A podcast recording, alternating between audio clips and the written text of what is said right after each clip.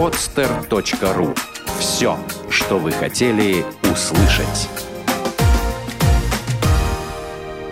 Рабы не мы. Уроки независимости с Никитой Плащевским. Привет, меня зовут Никита Плащевский. Это очередной выпуск подкаста «Рабы не мы». Каждый раз я в начале выпуска говорю какие-то общие слова о том, зачем эта программа, почему, для кого. А, вот э, на прошлой записи я говорил о этой фразе «мы не рабы, рабы не мы» и а, рассказывал о том, что важно, наверное, в нашем случае тоже ликвидировать безграмотность, как это и было в начале 20 века в России, когда наше и совсем юное правительство пыталось бороться с безграмотностью и сделать так, чтобы даже самый последний крестьянин умел читать. Зачем? Это уже другой вопрос, но, в общем, а, была такая программа. И ее девиз, ее плакатный слоган был «Мы не рабы, рабы не мы». Сегодня скажу о том, что э, любому человеку, который выздоравливает э, от химической зависимости, важно не молчать, важно говорить, важно делиться, и в этом основа выздоровления. По крайней мере, именно так считают анонимные алкоголики, анонимные наркоманы и другие сообщества, которые практикуют 12-шаговую э, программу. У меня в гостях сегодня Андрей, привет. Добрый вечер. А, сколько, а, какое время ты остаешься трезвым, чистым? Как? А, на сегодняшний день я остаюсь чистым 19 месяцев и 2 недели с небольшим. Ага. Ну, с чего тебе будет удобней э, начать свой рассказ? С того, как ты начал э, выздоравливать или о том, как вообще началась твоя болезнь? Выбирать тебе? Расскажи. Да, я хотел бы начать э, с самого начала, с детства. Э, то есть, э, как бы со своего воспитания. Я не могу сказать, что у меня было какое-то несчастное обделенное детство, у меня было все как бы хорошо. Родители обо мне заботились, любили меня как могли.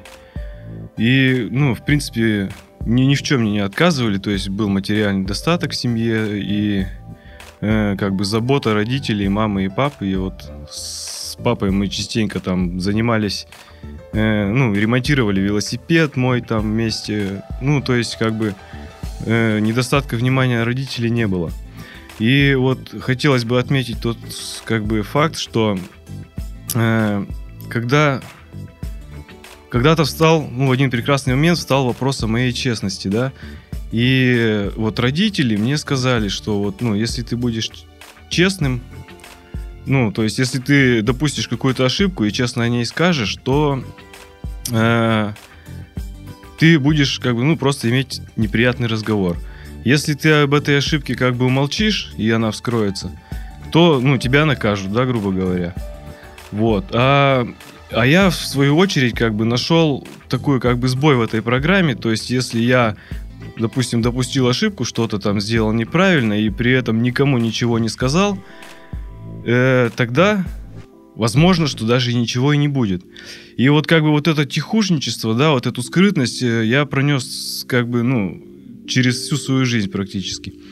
Вот, и, еще хотелось бы э, один момент э, по поводу честности тоже. Родители меня, ну, учили, что надо быть максимально честным, но при этом я не видел как бы примера живого, да, то есть э, родители при том ну, говорили мне об этом, и при этом же они как бы, ну, бывали такие ситуации, что заставляли, не заставляли, а просили меня солгать, якобы там во спасение. То есть не говорить бабушке, чтобы не заставлять ее переживать.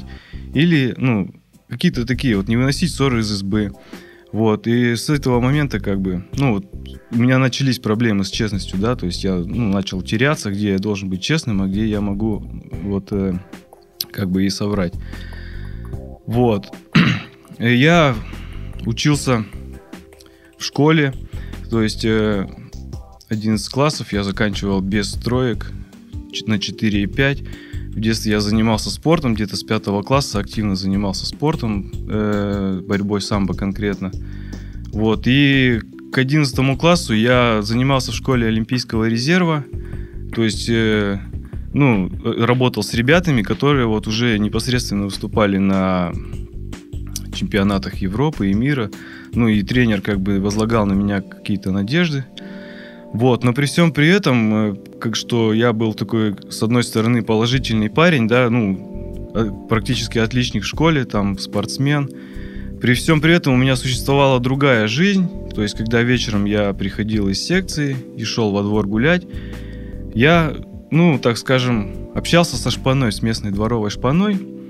Э, естественно, там были употребление веществ, там какие-то, ну, разгульные девушки и все остальное, вот. Вот как бы, я думаю, что с этого момента...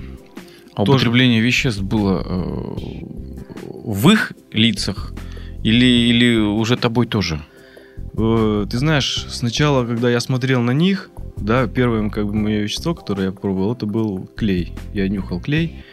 Вот. И я когда наблюдал вот эти все, ну, метаморфозы, которые происходят с ними, и они когда делились своими впечатлениями о том, что они смотрят наяву какие-то мультики без, э, без телевизора, да, мне было интересно. И когда мой друг предложил как-то попробовать, ну, я не отказался, просто потому что мне было интересно, ну, какие ощущения испытывают. Вот. В принципе, я попробовал сначала э, вот понюхали клей, затем через какое-то время мы попробовали алкоголь, тоже из тех же соображений, потому что, ну, все в моем кругу, вот как бы, который я считал ближе, чем э, мои, моя школьная и спортивная жизнь, вот этот вот мой круг общения был мне ближе почему-то. Слушай, а ты э, был среди своей компании э, уважаемым э, ее членом? Э, я добивался уважения как бы именно тем, что я старался быть как они. То есть, если мы употребляем вещества, мы употребляем вместе. Если мы там идем драться с другим районом стенка на стенку, мы идем вместе.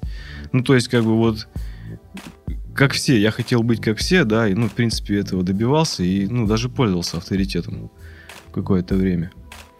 Вот. Мое употребление героина, да, э, тяжелых наркотиков началось в 17 лет. Я учился уже на первом курсе института. Э, я попал в такую компанию, где ребята употребляли героин. Вот, но при этом я сам тоже какое-то время не употреблял. Я их видел. И в этой компании была девушка, да, которая мне очень нравилась. То есть я хотел как бы каких-то отношений с ней. Вот. И как-то раз, когда вот э, они употребили наркотики и предложили мне и, ну, грубо говоря, поймали меня на слабо. То есть эта девушка э, как бы спросила, а что, что ты боишься, это что тебе слабо? Она тоже употребляла? Она уже употребляла, да, наркотики. И, ну как, я боюсь, разве мне слабо? Да, блин, я такой рубаха парень, пожалуйста. Слушай, Андрей, прости, э, тут встряну. Вот ты же попал в компанию, которая употребляла героин. Да. Ну, смотри, ты спортсмен, э, ты, в, ты учишься. Да. И, но чуть не попал в компанию, которая собирает марки, или которая там э, ходит в публичную библиотеку и в читальный зал. Ну, в конце концов, на концерты Петросяна. Ну, есть же разные компании. Как вот ты попал? Ты знаешь, вот в детстве меня привлекало у меня все было вот как бы ну, там, культурное развитие какое-то, это было мне не очень интересно, мне гораздо больше привлекала вот эта околоворовская романтика, там, какая-то, ну, вот такая приблотненная жизнь, то есть там ночные посиделки с гитарами, с алкоголем, ну, вот как-то, вот это больше мне было близко, да, я, я, я туда стремился, а э, учеба, секция, это спорт, это было как бы если ну, ты стремился, тебе чего-то не хватало, получается? Получается, да. Я думаю, что мне не хватало, ну, одобрения, как бы, себе равных. И не только себе равных, а и как бы впереди идущих, скажем так. То есть э, более авторитетных старших членов этой вот команды. Но при этом же, смотри, ты боролся. Если ты говоришь, начал бороться когда? В, в 10 лет, в пятом В 10 классе. лет. И вот ты боролся сколько лет, получается? Ну, это было около 6 лет. Ну, ты же был очень крут уже. Уже был, да. Ну, но... реально.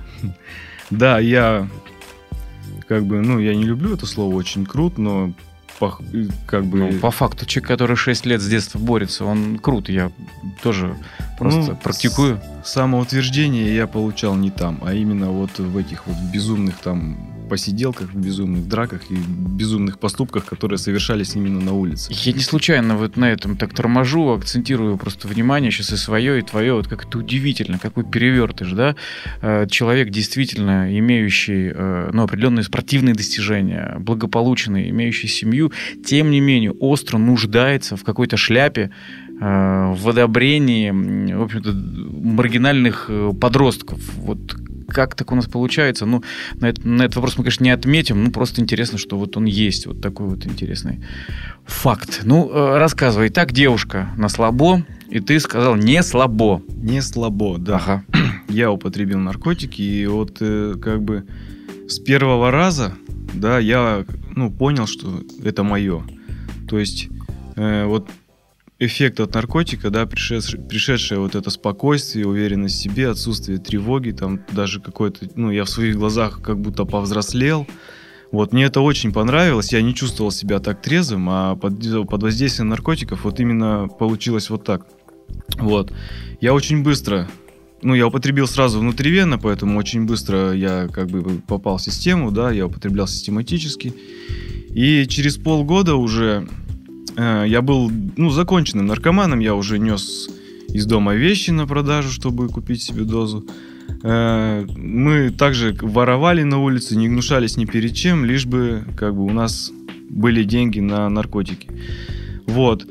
Через полгода где-то, ну, после моего дня рождения, после моего 18-летия, родители заметили это дело, что я употребляю наркотики, забили во все колокола – сдали меня в нарколожку, да, скажем так, и как бы, ну, с этого момента я как бы понял, что без наркотиков жить я не могу, потому что, что бы мне ни предлагали врачи-наркологи, как бы они со мной не работали, я, ну, это было не то, мне хотелось совсем другого.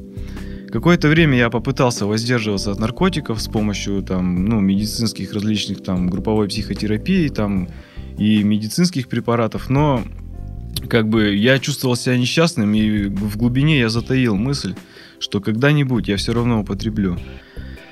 Вот, и ну, так продолжалось какое-то время. Я затем начал употреблять в тихушу также, эпизодически, там очень редко. Там, э, начал работать уже к тому времени из-за зарплаты, там раз в месяц я употреблял. Вот, так продолжалось до, ну, недолго довольно-таки, где-то, наверное, год я снова залез на систему.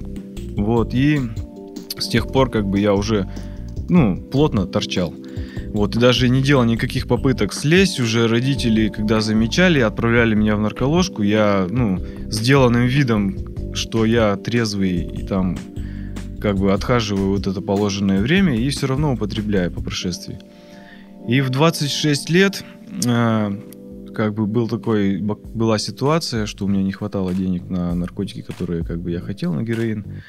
У меня и да, я позвонил своему соупотребителю.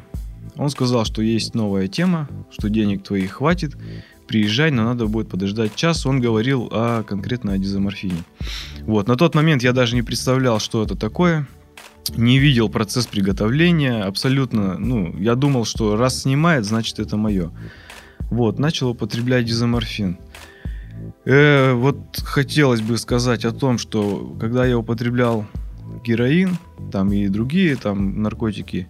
Э, я еще соз, ну, примерно создавал, да, у меня были силы, возможности создавать там видимость как бы социального благополучия. То есть э, я ну, просто элементарно был пострижен там с чистыми волосами, в аккуратной там одежде в какой-то.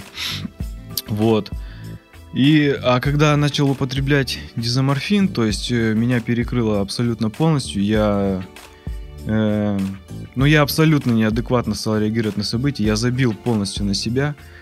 Э, я ходил уже грязный, с обросшими волосами, там, не знаю, вся одежда в крови, потому что вен не было, было трудно попасть. Вот, ну, также сказывались вот эти все как бы задувы, да, не попадание в вену. Блин, у меня периодически отнимались то руки, то ноги, то есть, ну, все болело. И как бы и при этом, при всем я почему-то думал, что я еще ого-го там, ну, до такой степени, как бы я не представлял, куда я попал.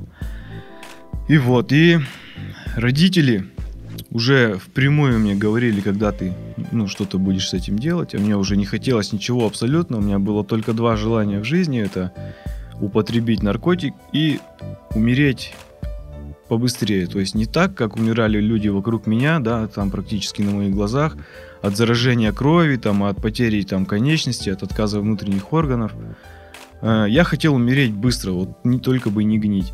Я уже присмотрел себе там такой у себя в родном городе место, где можно было бы легко разбиться на машине.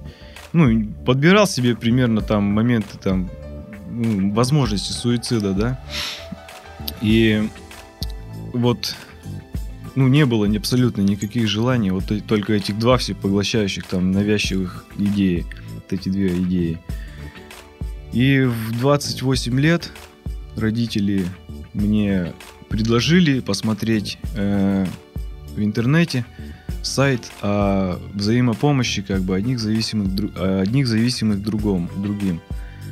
Вот, таким образом я наткнулся на реабилитационный центр, 12-шаговый, э, по 12-шаговой программе. И что меня привлекло, это то, что люди, которые как бы там работали, сами в прошлом наркоманы, да, и, ну, зависимые люди. Я абсолютно не верил докторам, потому что неоднократные попытки как бы прекратить употреблять с помощью медицины, там, с помощью докторов, ну, ни к чему не приводили. Я докторам не доверял. Ну, и как бы, в принципе, не доверяю до сих пор. Вот. Э, я обрати... как бы позвонил, мне сказали, бросай все, приезжай, главное, привези себя. То есть э, я приехал вот в Питер, да, встретился с этим человеком, лег на реабилитацию. А какой реабилитационный центр? Это реабилитационный центр «Мастерская свободы». А ты э, с конкретным человеком как а, то есть ты с каким-то конкретным человеком связался, не с центром? Я разговаривал. Как с организацией? Я позвонил на горячую линию ага. и разговаривал вот э, с конкретным человеком. Да, это был директор этого центра. Ага. Вот, э, в принципе, он меня и встретил с поезда, он меня и увез и определил на реабилитацию. То есть, ну, предварительно со мной переговорив, конечно. Вот. Значит, на реабилитации я я прошел реабилитацию, то есть протрезвел, и как бы, ну, когда вот трезвой головой увидел, что я вытворял в употреблении, ну, мне стало очень страшно, мне стало страшно, стыдно, противно за себя. В общем, и вот как бы с такими выводами, да, ну, то есть э, я пришел к выводу, что употреблять наркотики дальше это не вариант, а что делать Теперь, когда я не употребляю наркотики, я не знаю. То есть мне объяснили в теории, что надо делать то-то и то-то, а опыта нету как такового. То есть если бы ты не гнил, э, тебя бы все устраивало? А я не гнил. У меня нету никаких последствий употребления, ну, внешних, да, и у меня не гнили ни руки, ни ноги. Единственное, что вот повреждены внутренние органы, там проблемы с печенью. Так с а что тебе не устраивало?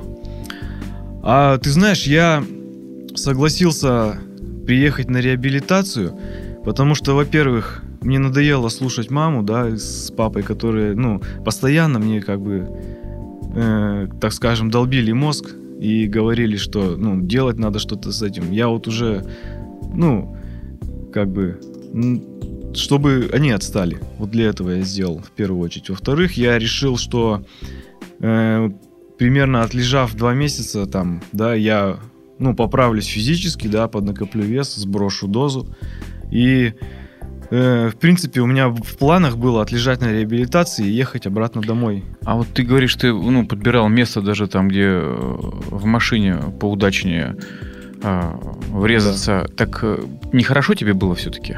Ой, мне было э, как бы вот я не видел выхода, это была безысходность, это была покорность, ну отчаяния уже не было, я я. Так а что не устраивало-то я вот?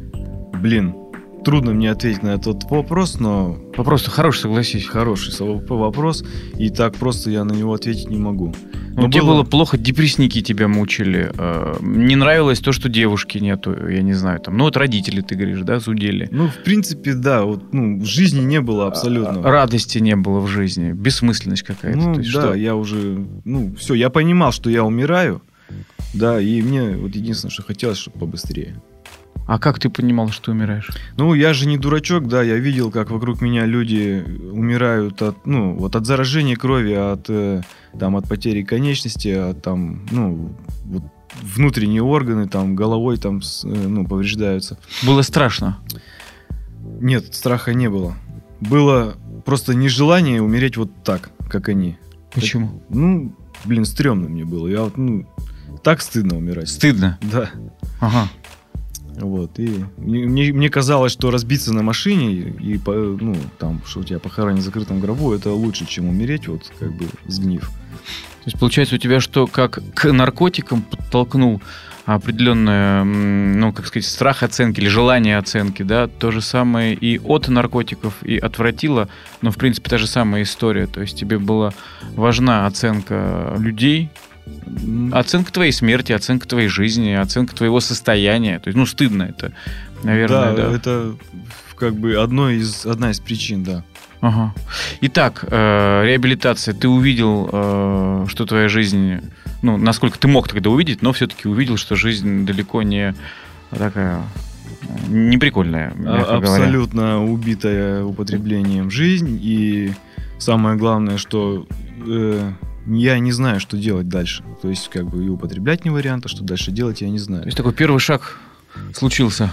Ну, можно сказать и так, да. Именно, ну, в этот момент, как бы, я начал делать что-то самостоятельно. То есть не то, что мне говорили консультанты на реабилитации, и, а, как бы, ну, начал обращаться за помощью. У меня вот, вы знаете, я в этом городе оказался первый раз, абсолютно незнакомый город, большой. Я вырос в маленьком городе, а здесь э, большой город, много людей, там ездят машины, там... Я чувствовал себя очень одиноко, очень страшно мне было. И у меня была визитка с адресами групп анонимных наркоманов, и у меня было несколько телефонов, которые вот э, остались с реабилитацией. Вот, и хочешь не хочешь, мне пришлось звонить по этим телефонам, обращаться за помощью, потому что я даже не знал, как добраться до группы. То есть я говорю, где группа находится, мне говорят, иди на площадь Восстания, оттуда поверни там туда-то, туда-то, а я даже не знаю, где площадь Восстания. Вот. Как бы, ну, благополучно добирался до групп, видимо, вот Бог меня хранит все-таки, да, я, ну, не ушел никуда налево, не прилистился ни на какие там э, срывы, да, срывные, там, предсрывные состояния. И Э, вот с тех пор, да, как бы в анонимных наркоманах я, в принципе, нашел все. То есть э, поддержку, которая мне была необходима, одобрение других людей, к которому всю жизнь я стремился. Вот, и именно вот как бы блин, я не знаю, я, у меня огромное чувство благодарности анонимным наркоманам и просто зашкаливает, я аж даже слов подобрать не могу. Э, вот э, на первом, на первом, в числе первых собраний я как бы нашел себе спонсора, то есть начал выполнять рекомендации, какие мне как бы говорили впереди идущие люди, там члены сообщества. Начал писать шаг, то есть э, отдельно хочу поблагодарить э, людей. Э, это, ну я не, не буду нарушать анонимность, это член, участники сообщества, которые вот, ну, видя в каком я со, со, с, э, находился состоянии, э, не отвернулись, да, как-то приняли меня в свою компанию, и вот первые дни мои прошли, как бы, ну, не так плохо, как я ожидал. Вот. На сегодняшний день я, я, я мечтать не мог, что моя жизнь как бы так перевернется. Э, у меня есть, в принципе, почти все, что я, о чем я мечтал. Я сейчас, у меня есть работа, стабильный заработок, я полностью обеспечиваю себя, я не завишу там ни от мамы, ни от папы, все свои расходы, э, также там жилье, одежду, мобильный телефон, интернет и все остальное я как бы оплачиваю сам. Я купил автомобиль себе, ну, с помощью родителей, и не такой там дорогой, хороший, как хотелось бы, но тем не менее у меня есть автомобиль, это как бы, ну, я считаю, дополнительная степень свободы для меня. Вот. Э, помимо этих материальных вещей, у меня я хорошо себя чувствую, то есть у меня сейчас, э, как сказать, я с надеждой смотрю в будущее, я, ну, чувствую уверенность в себе, я, ну, избавился, ну, не то, что избавился, может быть, а как-то не так сильно чувствую свои страхи, да, ну и самое главное, я знаю, что с ними делать. Вот, ну, с помощью анонимных наркоманов, мне кажется, я справлюсь, как бы, ну, если не совсем, то очень со многим. Скажи, как... Э, что появилось в твоей жизни, э, помимо сообщества, да, ведь и ты изменился.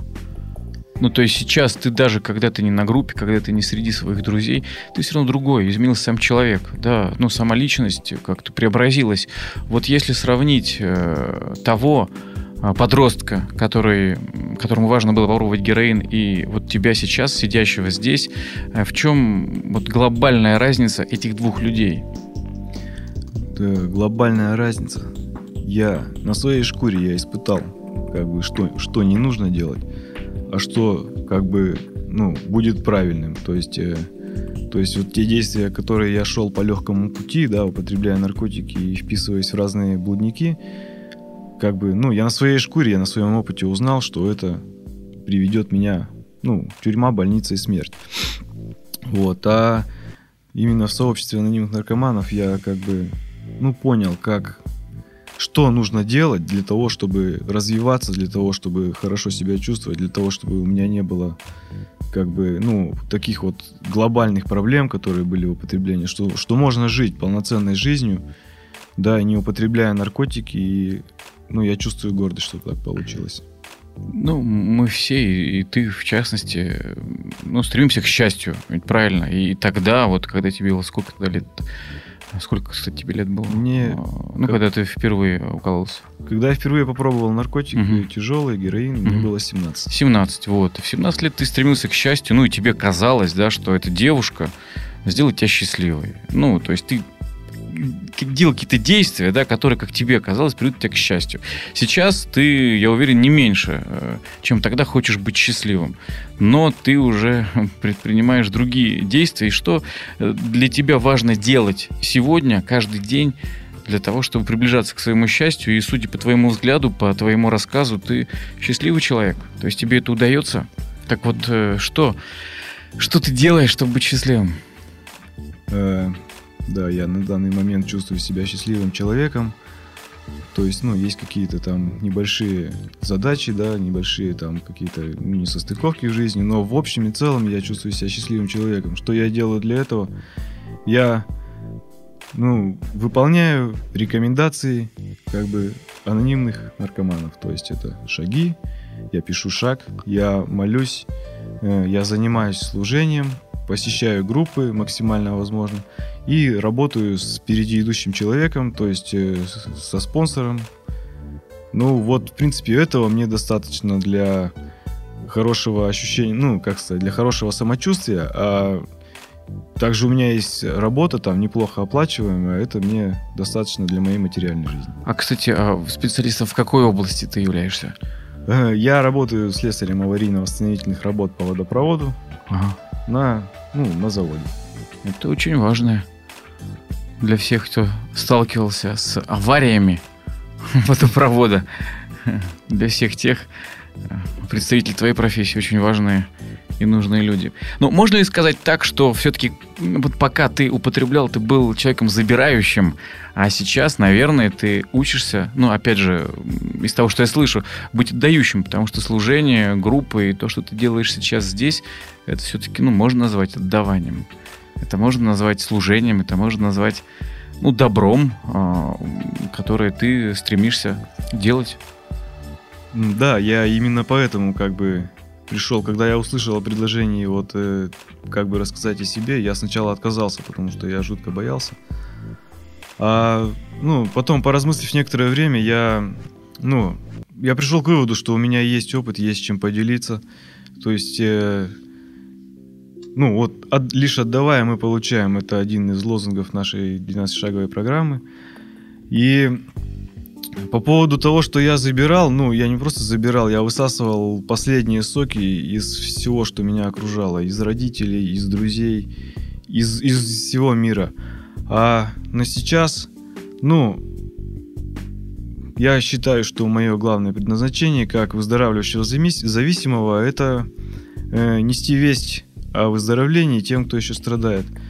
Э, то есть действующим наркоманам и не только о том, что жизнь без наркотиков возможна, а что возможно потерять желание прекратить, э, возможно потерять желание употреблять наркотики. Ну, на сегодняшний момент это желание я потерял. Я могу сказать твердо. Ну, то, что сейчас ты расскажешь, все это чудо, я вот пока ты говорил, в интернете нашел информацию, я ее сейчас хочу зачитать. А социальная опасность дезоморфина, легкодоступность, а также часто случающиеся смертельные передозировки делают его крайне опасным для наркоманам наркотиком. Свое сленговое название «крокодил» наркотик получил от того, что при его употреблении человек как будто гниет заживо. На его теле появляются незаживающие раны, начинает шелушиться, зеленеть кожа, становясь похожей на крокодилю. Продолжительность жизни дезоморфиновых наркоманов не превышает полутора лет. Дальше цитата. В ноябре 2010 года у нас было 6% дезоморфиновых наркоманов, а в апреле 2011 уже 22. Евгений Ройзман, глава фонда «Город без наркотиков». Ну и дальше здесь много информации. Э, как, на твой взгляд, это корректная информация? Э, я думаю, что да, это корректная информация, но э, единственное, что меня смущает, каким образом велись подсчеты, потому что от дезоморфина люди гибнут пачками, и бывает, что более короткие сроки, там полгода хватает для того, чтобы человек ну, умер. Мне тоже это непонятно, но тем не менее понятно одно. 19 месяцев э, ты уже чистый, ты не употребляешь наркотики, ты говоришь и действительно производишь впечатление счастливого человека. Это настоящее чудо и хвала. Хвала Всевышнему, хвала Спасибо, Богу. Никита. Угу. Спасибо тебе. Э, это была программа «Рабы не мы». Я ведущий Никита Плащевский и очередной гость Андрей трезвый, чистый и счастливый человек. Спасибо. Пока. Спасибо. До свидания. Сделано на podster.ru Скачать другие выпуски подкаста вы можете на podster.ru